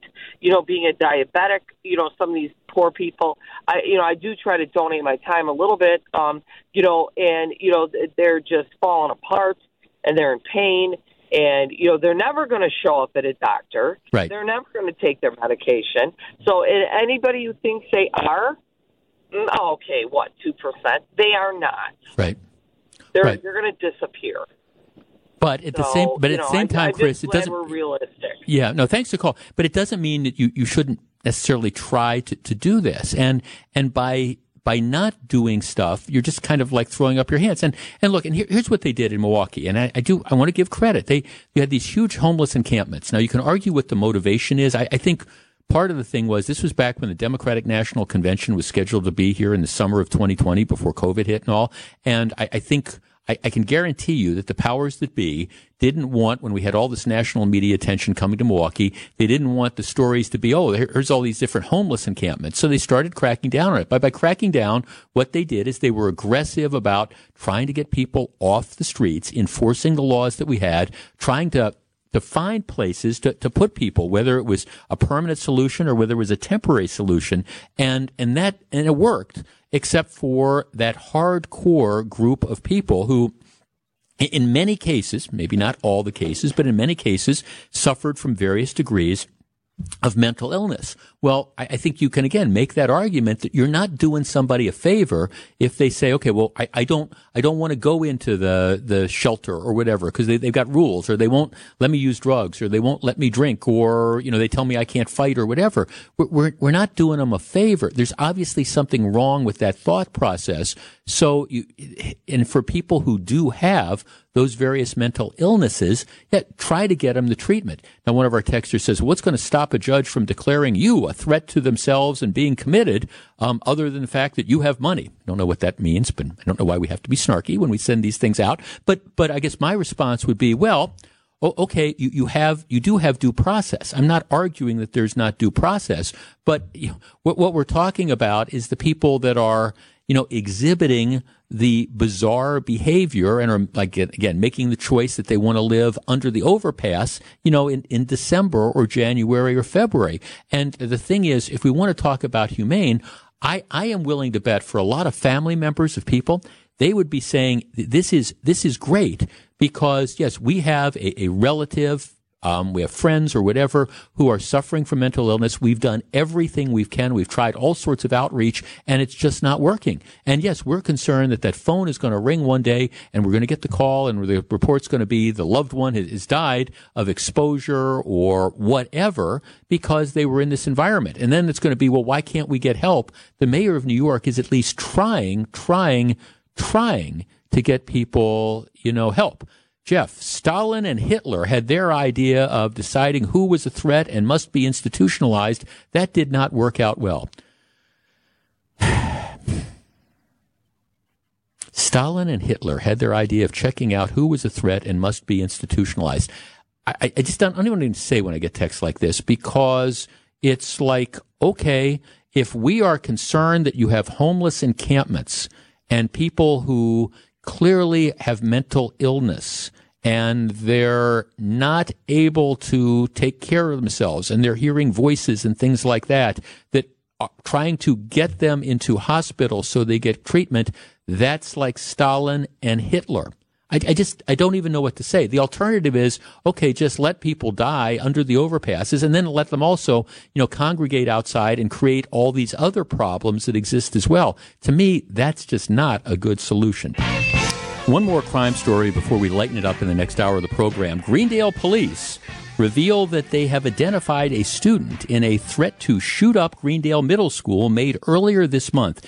Um, apparently, let's see, the student created a fake social media account and posted a threat at 11 o'clock in the morning on November 21st. Now, this has been a problem that's been ongoing recently where you've had the swatting instances and things like this. Police said, um, so, so what happened is the other people saw this threat. They investigated the threat. It was determined that the threat was not credible. But as a result of this, um, the, the, bottom line was, I believe what happened is, you know, Greendale schools went um, virtual for at least one day. I think as a result of this, um, they determined that the display name used for the post was fake, and that the person who posted the threat was a student at the school. So in this case, they've identified him, and now they've referred the kid to juvenile authorities. Here's here's the issue that, that's there. Now that they've caught this kid, I, I hope that we don't just dismiss this as a slap on a wrist. I mean, you know, we always talk tough. Oh, this is terrible. You know, people are freaked out. We've got schools going into virtual or whatever. When these type of things happen and they're able to catch the people who do it, you I, I don't know if you start by expelling the kid. That might be a good first step. But then you definitely have to have some degree of accountability. Because if you're a student at school, you know darn well that if you go on a website and you post a fake threat, you know that that is designed to alarm people and you have to be held accountable. Um, a lot of stuff coming up in the third hour of the program, which begins right after the top of the hour news. Don't go anywhere. Live from the Annex Wealth Management Studios at the Avenue. It's the Jeff Wagner Show. Now, here's WTMJ's Jeff Wagner. Good afternoon, Wisconsin. Welcome back to the show. So glad to have you with us. A little bit heavy for the first couple hours of the program. We'll lighten it up just a tad as we move through this third hour of the show. Um, as as I have been I think predicting for a while, as I was one of the people that told you about yesterday, and a move that I think is great. The state Supreme Court race just got a lot more interesting. Waukesha County Circuit Judge Jennifer Dorow, who has come to, I think, public attention, of course, by her handling of the Darrell Brooks trial. She has now announced that she is going to be joining the race for the state Supreme Court. Now, by, by way of background, and I, we've gone over this the last couple days, but I'm, not everybody listens to every moment of the program. There are seven Supreme Court justices. Right now, the ideological split is you have four conservative justices and f- three liberal justices. And the, the conservative justices have been, I, I think, a sort of put, reined in some of Tony Evers' in my opinion, worst impulses and, and things like that. I, I, I say only half flippantly that I think we still might be shut down from COVID if Tony Evers had gotten his way and the state Supreme Court had not interjected. But the, the split is 4-3. The, the terms are long terms. They are 10 year terms and a, a court seat is up this April. Patience Roggensack, who's the former Chief Justice on the Supreme Court, she's been on there for a long, long time. She is retiring. I believe uh, Justice Roggensack is in her 80s and she's not going to run again. So she is, she's part of the conservative wing of the court. And so this is a race that all, while all Supreme Court races are important, this is one that is particularly important because if the liberals could somehow get a liberal justice elected, that would give them a majority on the court, and you would see, I think, a lot of different approaches to, to things moving forward. There are two liberal, two liberal judges who are running. One is a Milwaukee County judge the other is a Dane County judge, and they're going to be kind of competing for the, the liberal vote. Up until today, there had been one, what I will call conservative person running, and that's Dan Kelly. Dan Kelly may be familiar for you because he was appointed to the state Supreme Court by Scott Walker in 2016. He ran for a full 10 year term in 2020 and he, he lost, and he lost decisively. He lost like 55 45 to a woman named Jill Karofsky, who is one of the state Supreme Court justices now. So, you know, Kelly want, has been wanting that job back. And, you know, he's been going around getting endorsements and things like that. And I have no problem with Dan Kelly, except for the fact that he, he lost decisively a couple years ago. And so the question that a lot of people are asking is, okay, for a guy who ran once, lost, what is what is different? Well, what what's the different dynamic? Why do we think that he's going to be able to win? And that's a question that nobody's been able to answer to my satisfaction. Well, today Jennifer Dorow, who's a Waukesha County Circuit Judge, who again claimed to, came to fame with the the um, Darrell Brooks trial, she announced that she is running. Now, a, a lot of people, I don't think, know too much about Judge Dorow because I'm not sure until this the Darrell Brooks trial that she certainly didn't have necessarily a statewide presence, but she's she's not a Johnny come lately to to the law the field of law. She's been a lawyer since 1996. She was an assistant district attorney, so she has experience as a prosecutor in Waukesha County. She then did some time in private practice. Um, I, I, think she, one of her partners was one of my law school classmates, I, I, believe, and she was appointed to the circuit court bench by Scott Walker in 2011. So she's she's been a judge in Waukesha County for the last 10, 11 years. So it's not like this is somebody who just kind of parachuted into Wisconsin and only has a couple years of experience. No, I mean she's she's got a diverse and extensive background. She's um, has administrative roles. I think she's like the chief administrative judge for for the region, which you know means she handles administrative issues as well. So she's got that kind of background, and she would be, I think, aligned with the conservative side. Her entry into the race has Democrats and liberals apoplectic because she immediately, I think, becomes the front runner, and that's why you've heard statements there the from the. I'm I'm I'm getting all sorts of stuff. Oh, we're, we're there. This is she. She's an extremist. Oh, that that's the word that gets thrown around nowadays. Oh, you're you're just an extremist. Well, the truth is, she's she's a, a mainstream judge with a a a solid background of of work and it'll be interesting to see, I think, when the media comes around with this, I'll be interested to see if the media gives the same degree of scrutiny to her decisions as they do to, uh, well, they give the same degree of scrutiny that they give to her also to some of the other candidates that are out there. And I'm not going to hold my breath waiting for that.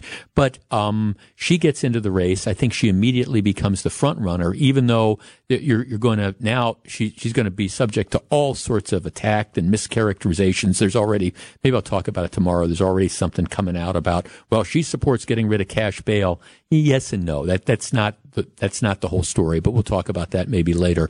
But um, I think she's a great addition She's um, in a situation where she will, I, I think, I think once the public gets to know her beyond that court, I think they're they're going to like her. There, there's just there, there's no question about it, and I think she showed certainly the judicial temperament that a lot of us believe are important. So Jennifer Dorow has announced that she is running for the state supreme court.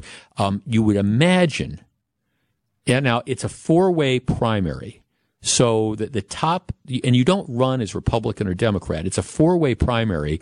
So you would imagine that the, of the two candidates that emerge, um, it'll either be Dorow or Dan Kelly or alternative and alternatively one of the two you know liberal candidates that that are running as, as well and and then leading up to that ideological showdown. Now it's possible i guess that the the two liberal candidates could be the top vote getters and emerge or the two conservative candidates could be the top vote getters and emerge. I don't think that's likely. I think what's going to happen is you're, you're going to have one conservative candidate and one liberal candidate. The primary election is sometime in, in mid-february i believe and there's going to be a lot of money that ends up being spent on it. But I, I just, as I've been saying for the longest time, I think this is a good step for people who don't want to see the ideological split on the court switch. I think her position in the race is is a good one, and I think it if she ends up being one of the candidates that emerges from the primary, I think it's it's going to be good for the state of Wisconsin, and again, good for those of us who think that it's important to have a conservative majority on the state Supreme Court. So Jennifer Dorow is in the race. Stay tuned. When we come back, well, it's a luxury, but it's nice. I'll explain. We'll discuss.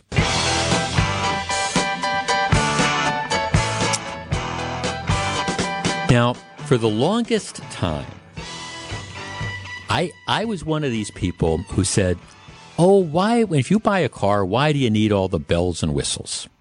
I, I mean, do you really need the backup camera? Do you really need the, do you really need the, the, the lane change thing that beeps at you for the blind spot thing? And, th- and then the creature comfort stuff. H- how about those, those heated seats? I had a friend, my dear friend Jack, who had a car who had heated seats. And I will tell you something. I know it was a luxury. I know it was excessive, but I used to love riding his car. There was something about getting in his car. We used to go to Marquette games together and, you know, getting into his car on a cold Tuesday night and kind of turning on that, that heated seat and next thing you know, it's warm. I just loved it. And, and so I, I was driving an older car and I finally, I made the decision a couple years ago when I bought the, the car. I, it, has got to have heated seats. I, I've just, I've got to have that. And so got that car. And then, um, okay, I, I kind of got spoiled because I like the heated seats. And so then what happened is we're getting another, we were getting another car. And in, in order to get the, the stuff that I, I wanted on the car, you had to, to upgrade to this particular package. And part of the package was a heated steering wheel. And I remember saying, well, who who needs a heated steering wheel? I mean, come on. I mean, that that's you want to talk about excessive a heated steering wheel. And but they, they said to me, well, no, that that's the deal. I mean, it it comes with if you if there's stuff that you really want, you want this particular car and you want this package. That's just part of it. We can't take it off. You know, it's, it's it, that's how it's made. It comes with the heated steering wheel. So okay, I, I want the other stuff, so I'll pay the extra money. Got the heated steering wheel, and I immediately fell in love with it. It was just like, oh my gosh. I, I, mean, I understand it's excessive, but the heated seats and the heated steering wheel. So what has happened, I don't know exactly how this has happened, but as things have shifted, the car with the heated steering wheel, my wife is driving that. I, I she, she's somehow gotten that car and, and I'm, I'm driving the car. Now it's, it's my car's nice. It's got the bells and whistles, got the heated seat, but I don't have the heated steering wheel. So it was, you know, cold this morning. No question about it. And I said to her, um, she said, boy, is it, is it cold? She had to run some errands and stuff. And I said, yeah, but remember, at least you've got the heated steering wheel. And she said, well, I'd forgotten about the heated steering wheel. Oh, yeah. And so then I'm driving to work and the phone rings and it's my lovely wife. She's saying, boy, this heated steering wheel is really nice. I absolutely love it. You know, and I thought, yeah, that, that's good as I'm grabbing my, my cold steering wheel there. I, I never thought that the, these bells and whistles. I, I, never thought it would necessarily be important. And I'm not saying I, I couldn't get a car that, that, that didn't have the heated seats or the heated steering wheel. But having said that, that whether it's the, the rear view backup camera, whether it's the, the things that beep when they tell you when there's somebody in your blind spot or whatever, whether it's the heated seat, whether it's the, um, again, the heated steering wheel, I guess if you would have talked to me five or six years ago, I would have said, oh, this is all excessive. You don't need it. And now I'm like, well, I, I understand there's a cost, but if I can afford it, I want it.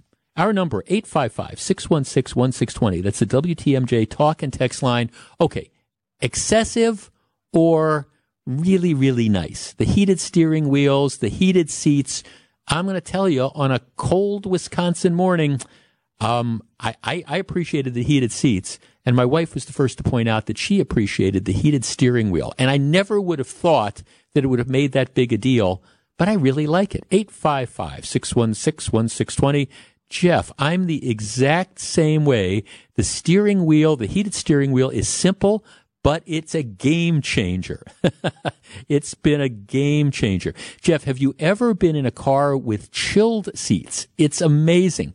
I haven't been but I've ordered a new car. There, I'm, I'm, I'm getting it in February. And again, it was the same sort of thing. I wouldn't have, I wouldn't have purchased it as a specialty thing, but the package that, that, you know, it, it's chilled seats or the, the, came with the package I bought. And so it, it, comes along with it. It's all rolled into the price. So I'll be getting them. 855 616 1620. Excessive or I have it. I love it. I'm never going back. We discuss in just a moment. 855 616 1620. We're talking about kind of the, the, the, bells and whistles on cars. Jeff, I have a remote starter. I would start my car summer and winter from my office. I think it's absolutely awesome. The, the, the new car we bought we, we lost a car in the flood in Florida, so we, we purchased a new car um, to essentially replace that one. One of the one I'm driving now is going to go down there for at least a while. We rotate them all, but um, the new car I have has the uh, the remote start. uh, The new car that I'm going to be getting that my wife is going to be driving that that has a remote starter. Jeff, absolutely heated seats, steering wheel, and cooled seats. They're wonderful. I didn't appreciate the cooled seats until we were in Florida. Jeff, I guess it's one of those things you don't know what you've got till it's gone. I think that there's an element of that. Um, Jeff, I'm 65 and you can get anything you want. The only thing is that you have to learn how to use the stuff. Well, that, that's it. But I'm, I'm quickly doing that. You know, I'm, I'm able to, I'm able to figure those things out. Um, let's see, Jeff, for me, the thing that I really like is the electric start on my car. Jeff, um, I love our heated steering wheel. Yeah, see, this is, it's one of those things that I admit, it sounds excessive. It sounds silly. It sounds crazy. Why do you need that? And then I'm sitting there driving to work going, boy, you know, I, I wish I'm very thrilled that my wife has the car with the heated steering wheel, but boy, that would be kind of nice. Jeff, um, I'm the exact same way. The sim, the steering wheel is simple, but I think it ends up being a game changer as well. Jeff, I think it's evolution. Luxuries become necessities over time. Well, I don't know. Uh, Again, necessity? No, but pretty darn nice. And if you're in a position you can afford it, well, it's kind of like treat yourself. Life is short. Ron in Rome. Ron, you're on WTMJ. Good afternoon. Yeah, Jeff, I'm kind of opposite of you. I'm 66, and I, you know, like my first car was a 66 Mustang, which sounds cool, but I had it in 76. So when I bought my 82 Chevette, I thought that was great because it was a car that started and it went places when I, you know, put put the key in. Right. And so I always like to just have basic transportation, and I still like to have a four cylinder car with a stick shift. Okay. They're getting impossible to find. I'm driving to Iowa City on uh, Friday to pick up my car because that's the only place in three states that I could find a, a manual shift car.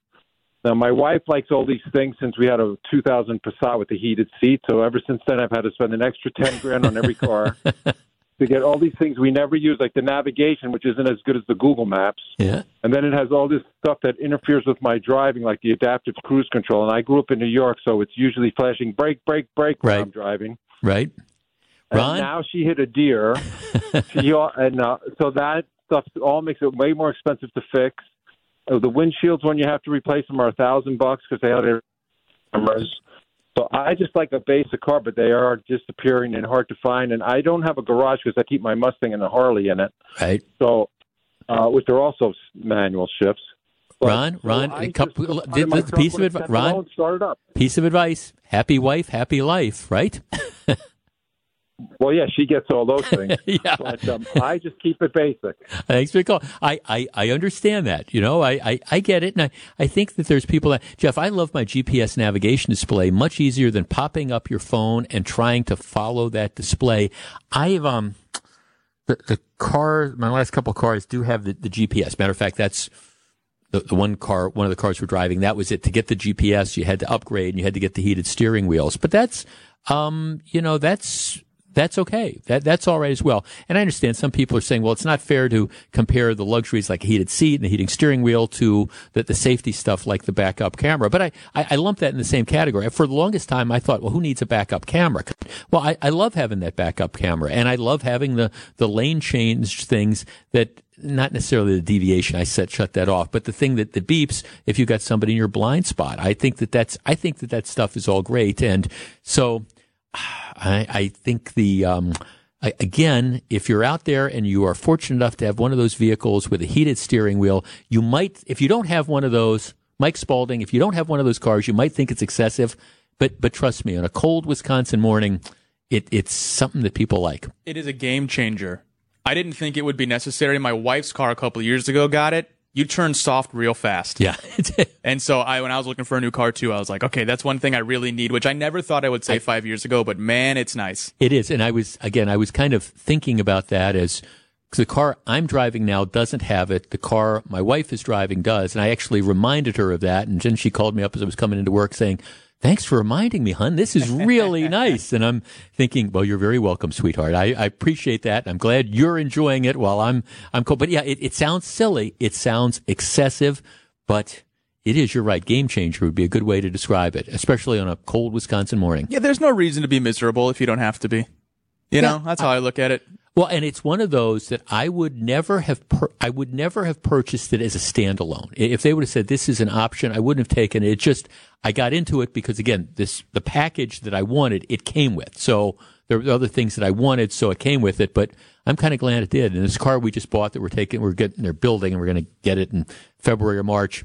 This one does definitely have the heated seats, and it has the air. This one has the air conditioned seats too. Oh, that's I- nice. My parents' SUV has that. You don't think you want it, and then you get it. I've You're like, never, oh, nice. I've, I've never had it. It comes with the package, so um, I'm, I'm never leaving that car. I think that's the bottom line. I'm living in that car. After a long uh, 18 holes, Jeff, you're going to enjoy the nice cooled breeze on the seats. I promise you. All right, I'm looking forward to that. And Mike, as you were talking about the Dow up big, the Dow Jones.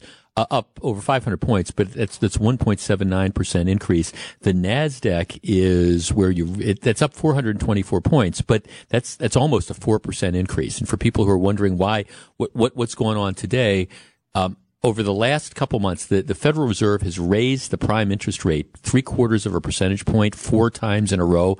Um, in an effort to try to stop inflation, the, the the head of the Federal Reserve hinted today that there's going to be another rate increase in December, but it's it's going to be half a percentage point instead of three quarters, and that's why the market is responding and they're thinking, okay, this means that maybe we're coming closer to the end of these interest rate hikes, which um, you know make it more difficult for businesses to borrow. So that's why the stock market's up big. Whatever it takes, Jeff, I'm into it. Whatever it takes, because you got to pay for that heated steering Hey, wheel. someone has to. Absolutely. When we come back, there are two types of people in the world.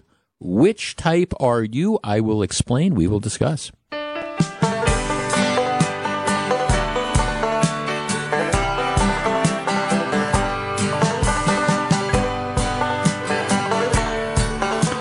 One of our texts, Jeff, I'm a rural mail carrier. You bet I wish we had a heated steering wheel on a day like today.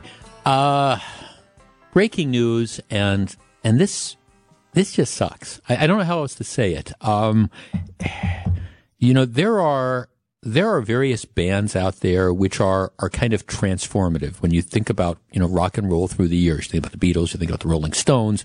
Um, one of the bands you think about is is Fleetwood Mac, and I mean, I remember late 70s when you had you know the, the you, you had Fleetwood Mac that came out and, and Fleetwood Mac had been around for years and years but their their most popular iteration was Mick Fleetwood playing the drums, John McVie playing the bass, Lindsey Buckingham playing uh, the the he was the guitarist. You had Christine McVie who was um, she would play the piano and or the organ, and then you had Stevie Nicks. That that was the incarnation of Fleetwood Mac that really kind of took off. And you had their first song, they came that out, and then you had their their song Rumor, the album Rumor, Rumors. I, I've told this story before on the radio, so bear with me for just a second. But we this was Alpine Valley had been open for like a year or two, hadn't been open for very long, and Fleetwood Mac had booked two shows at Alpine Valley, and then they announced a third show. So this was the day where these were the days where it was before Al Gore invented the internet, and you actually had to physically go to like a Sears store and stand outside a Ticketmaster window and, and get the tickets. So I forget if it was me or my buddy Evan or Steve or I, I forget who it was, but we, we got these tickets um, for the third show when they went on sale. So we drive down to Alpine Valley and you know we and as it turned out, long story short, we had front row seats. They, they kept saying, "Oh, you're down there." We had front row seats for Fleetwood Mac during their, their Rumors tour, and it was it was we were close enough that you could yell at the band and they could hear you. And and I know that because my buddy Evan yelled something at Stevie Nicks, something nice, and she actually kind of looked at him. You know, so it was oh, oh that's that's interesting. So I mean, I've always had a, a fond spot in my my heart for Fleetwood Mac. I bring this up because Christine McVie who was again she she played the piano but she was one of the vocalists as well. She was the um, wife of bassist john um, mcvie. They, they ended up divorcing. Christine mcvie passed away. Just announced that. Um, died they described after a very short illness. She was 79 years old man. Um, it's she would be you know, when you think about the Fleetwood Mac songs, um, she's probably she was the lead vocalist on "Don't Stop," you know, which is probably their most famous song, maybe you know Bill Clinton. You know that like the the "Don't Stop." They can remember when he was elected, and that's they're performing at his election night party. Um, you make loving fun. She was the lead vocalist on that. "Say You Love Me." Um, that was one of hers as well. Um, "Over My Head." That was one of hers, and she's had many songs as well. Um, but a songbird from the Rumors album. That would be another one of her. Um, but but she was you know one of the vocalists. When you think about the vocalists from Fleetwood Mac, you think about Stevie Nicks probably more than than any. But Christine McVie was always a classy lady. She was interesting. Her background is that it, she she spent a long time. She stopped performing and she married.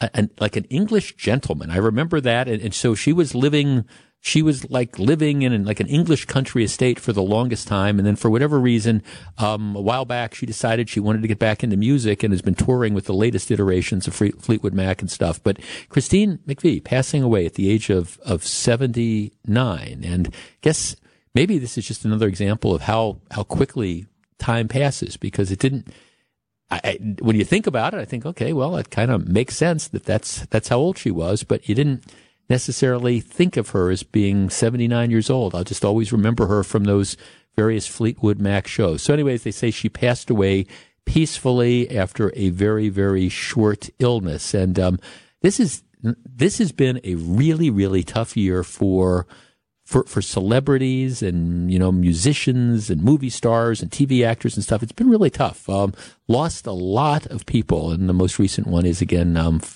uh, Christy McVie from Fleetwood Mac. She was an incredible, incredible talent, and anybody that's followed Fleetwood Mac over the years, I think you know recognizes that. Christine McVie passing away. Sail on. When we come back, there's two types of people in the world. Which one are you?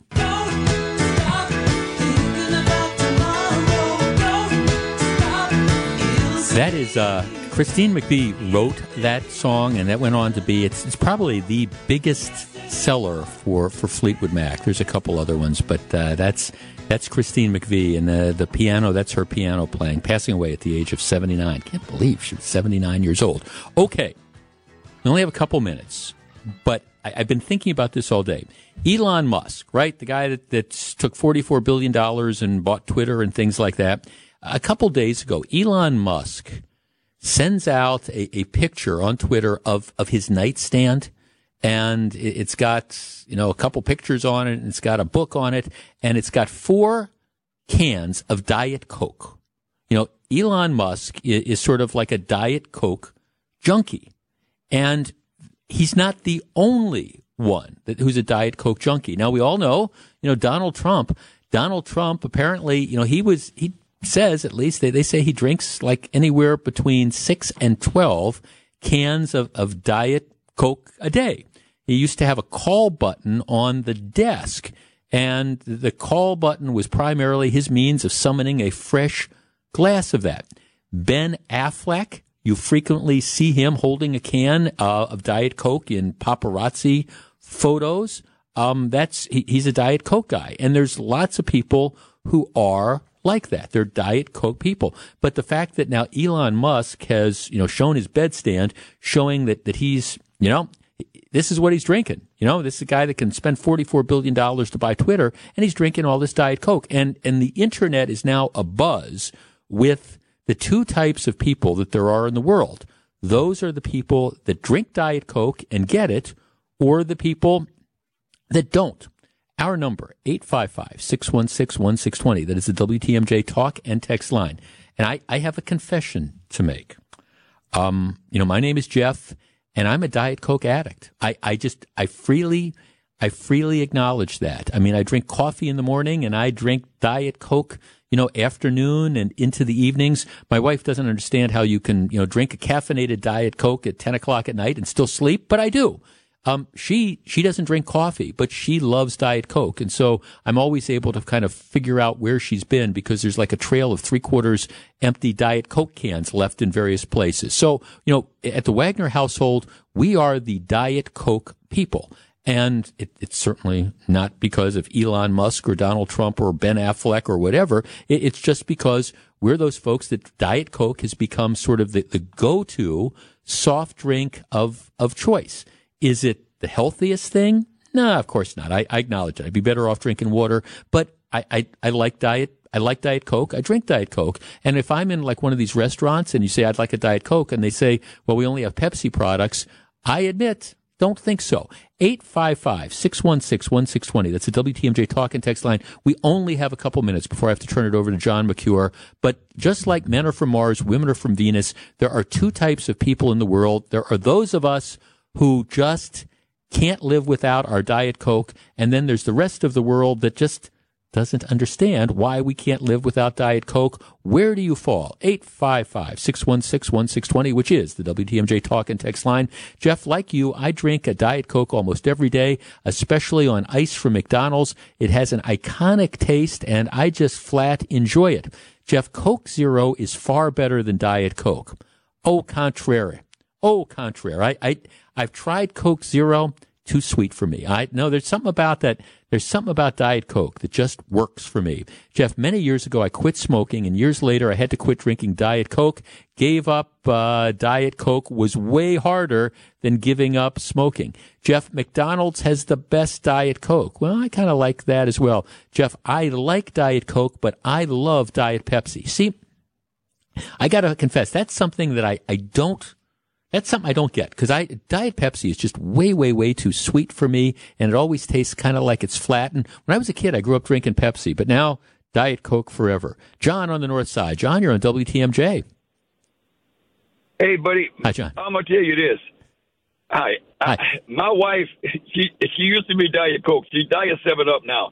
If I come home late and don't have that Diet Seven Up, I'm going to divorce court. There's two ways, no two ways of looking at it. And I'm married 50, 54 years. Okay, well, well, you got to have that diet, that seven up. I mean, it's just a, you know, if she drinks all day. Yeah, I- all day she drinks them. I get the two liters. Yeah. Oh, oh, the big bottles. Yeah. Thanks. Where I, I just, I mean, I, I have Diet Seven Up at the house. See, I can't drink regular soda for, for a variety of reasons. I don't want the sugar, but I, but it's, it's always just, it's always too sweet for me. So I, we have Diet Seven Up at the house, Diet Ginger Ale. Lately, I've been alternating my Diet Cokes with Diet Root Beer. Um, which it's kind of like root beer, but that's Jeff. I love Diet Zero, but I Coke Zero, but I had to give it up. It was really hard. My husband is a huge Dr. Pepper. Yuck, don't like that.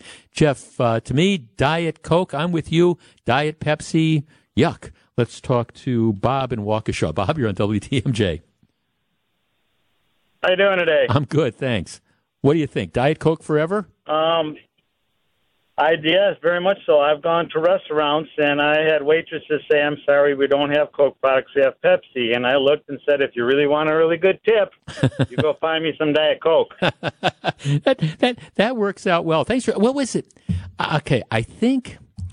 Oh, oh, it was American Family Field. Up until last year, American Family Field used to have Pepsi products, and I, I'm sorry, I mean I don't defend people, but I, I just I didn't like them. I didn't like them, and this year they switched to Diet Coke, and I was a much um I was much happier. Um, Jeff, all I drink is Mountain Dew and Miller High Life. well, okay, Mountain Dew. You want to, you want to, you want to get wired. That's it. Jeff, I love Diet Coke. I've enjoyed it for 30 years. I will always choose it over anything else. When I go to lots of places, they don't have it. I'm disappointed, but I drink it, you know, um, I drink it every day. Jeff, I have had Diet Coke twice in my life. Both times I had the worst headache. Makes me wonder what's in it. Never again. Hmm. I don't know. I don't have that product.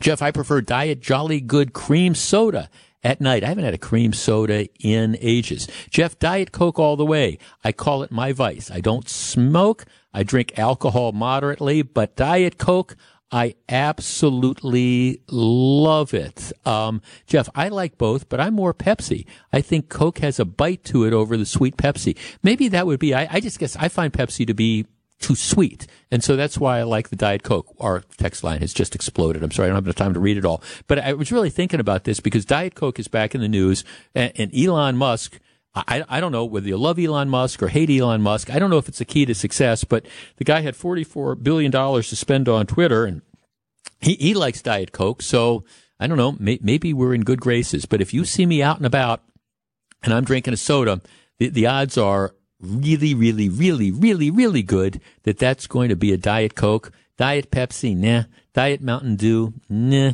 Um, Coke Zero, still don't get that. Give me my old fashioned Diet Coke.